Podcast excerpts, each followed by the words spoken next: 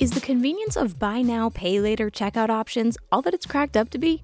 Keep listening to learn the pros and cons of buying now and paying later. Welcome to Money Tip Tuesday from the Making Money Personal podcast.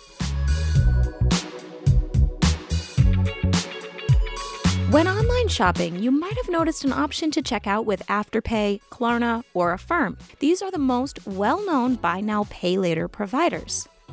Buy now, pay later, or BNPL, is a way to finance purchases so that you can pay for them in weekly, bi weekly, or monthly installments rather than paying in total at the time of purchase. This system is similar to layaway, where purchase payments are split up into more manageable amounts. However, unlike layaway, with BNPL, you get your products up front and make the payments after.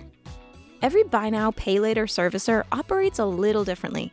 Some will require 25% of the cost upfront, with the remaining 75% split between three payments over the following three weeks, while others allow for zero down payments. If you're considering buy now, pay later, weigh out the pros and cons first to see if you should avoid it or not. Some of the pros of buy now, pay later programs is a 0% interest rate. Many BNPL providers do offer a 0% interest rate, which allows you to pay the total balance without accruing any extra interest. Another pro of using BNPL is easier approval.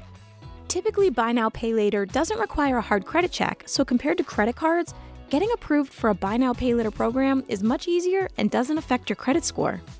Okay, so now here are the cons of buy now, pay later you'll often find multiple BNPL agreements.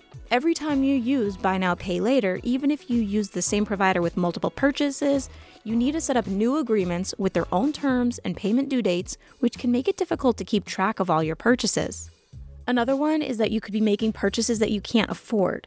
By splitting a purchase up into smaller amounts, you may get the impression that the total cost is not as much as it actually is, although the individual payments are affordable, the problem arises when you finance multiple purchases at the same time.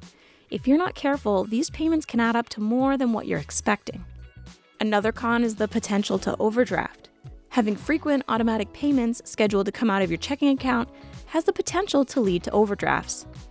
And another con is continued payments even with returns.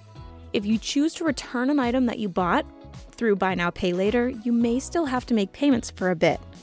While you should eventually get your money back, it may take time for the merchant to let the lender know you returned the item.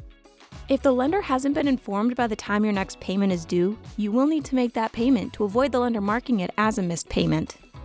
Whether you should avoid buy now, pay later is dependent on your financial situation and financial discipline.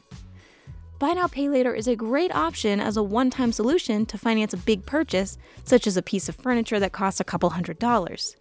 You'll be able to easily keep track of the term and bi weekly, monthly due dates since it's only one item. However, BNPL could be detrimental to your finances if you get into the habit of financing all of your purchases. Overall, it's important to make sure you're aware of the pros and cons, understand how BNPL works, and make the decision that's right for you. If there are any other tips or topics that you'd like us to cover, let us know at tcupodcast at trianglecu.org. Like and follow our Making Money Personal Facebook and Instagram pages, and look for our sponsor, Triangle Credit Union, on social media to share your thoughts. Thanks for listening to today's Money Tip Tuesday.